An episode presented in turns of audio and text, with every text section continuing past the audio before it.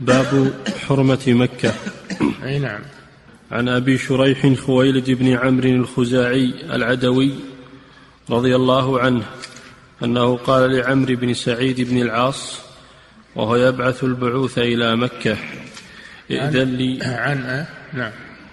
عن أبي شريح نعم. خويلد بن عمرو الخزاعي العدوي رضي الله عنه. نعم. أنه قال لعمرو بن سعيد بن العاص وهو يبعث البعوث إلى مكة. ائذن لي أيها الأمير أن أحدثك قولا قام به رسول الله صلى الله عليه وسلم الغد من يوم الفتح فسمعته اذناي ووعاه قلبي وأبصرته عيناي حين تكلم به.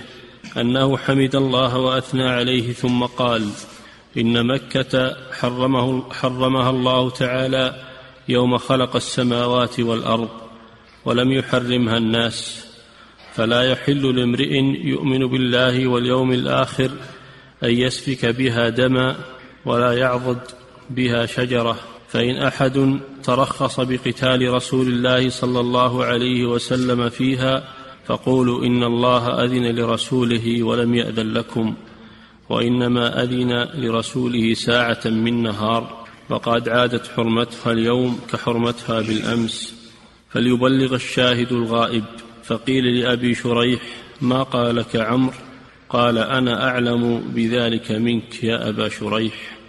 إن الحرم لا يعيذ عاصيا ولا فارا بدم ولا فارا بخربة.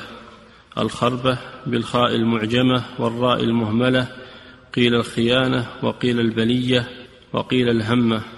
وأصلها في سرقة الإبل قال الشاعر والخارب اللص يحب الخاربا نعم مما يدل على حرمة مكة المشرفة هذا الحديث الذي ألقاه النبي صلى الله عليه وسلم على الناس يوم فتح مكة حينما خطب في الناس في المسجد الحرام. فلما أراد سعيد بن العاص وهو أمير من أمراء بني أمية أن يجهز جيشا لغزو ابن الزبير في مكة. لغزو ابن الزبير رضي الله عنه في مكة. لأن ابن الزبير خرج على بني أمية واستولى على مكة على العراق. وصارت بينه وبين وبينهم حروب بينه وبين عبد الملك بن مروان حروب معروفة. فلما كان هذا الأمير يجهز نصحه أبو شريح رضي الله عنه وبلغه حديث رسول الله صلى الله عليه وسلم في أن هذا الحرم لا يجوز أن يؤذى من فيه لا يسفك فيه دم ولا يعضد شجره وأن حتى حتى الطيور تأمن فيه لا ينفر صيد. الطير الطير والصيد والظبا وغير والأرانب. في الحرم لا يجوز لا يجوز أن تنفر فضلا عن أن تقتل إذا كان هذا في في الصيد فكيف ب فكيف ببني آدم بالمسلمين في الحرم؟ فهو نصحه أن أن يجهز هذا الجيش. لكن سعيدا برر لنفسه في أن الحرم لا يعيذ عاصيا لا يعيذ عاصيا ولا مخربا. وهذا صحيح إن الحرم لا يعيذ العاصي لا يعيذ العاصي. لكن هل ابن الزبير من هذا الصنف؟ هذا محل البحث. وهذا شيء لا ندخل فيه. وابن الزبير صحابي رضي الله عنه. ولا ندخل في هذا الأمر لكن الحرم لا يعيذ العاصي فلو لجأ إليه مجرم فيضيق عليه حتى يخرج أو يمسك ويقبض عليه. لا يعيد عاصيا ولا يؤمن السراق الذين يدخلون للنشل والسرقة والخيانة. يمنعون ولو كانوا في الحرم لأن هؤلاء مجرمون. الله جل وعلا يقول ومن يرد فيه بإلحاد بظلم ذقه من عذاب أليم. فالحرم لا لا يعيد المعتدي بل يتخذ معه الإجراء الذي يكف شره إما بأن يضيق عليه حتى يخرج وإن استدعى الأمر أنه يقتل يقتل. إن لم ينكف شره إلا بالقتل إنه يقتل. ولا تقاتلوهم عند المسجد الحرام حتى يقاتلوكم فيه. فإن قاتلوكم فاقتلوهم. كذلك جزاء الكافرين. أما إذا أمكن أنه يقبض عليه بدون قتال فإنه يقبض عليه. ويجرى معه اللازم الذي يمنع شره.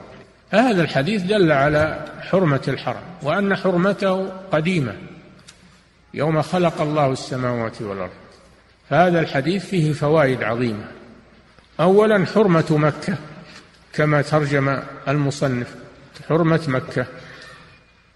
ولذلك تسمى بالبلد الحرام والمسجد الحرام الذي حرم الله الاعتداء فيه والأذى فيه.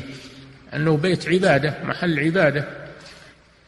والناس يأتون إليه من كل فج عميق فيكون آمنا يؤمن الناس فيه حتى يتمكنوا من عبادة ربهم وأداء شعائرهم. ثانيا في الحديث دليل على أن حرمته قديمة وليس الذي حرمه هو رسول الله صلى الله عليه وسلم.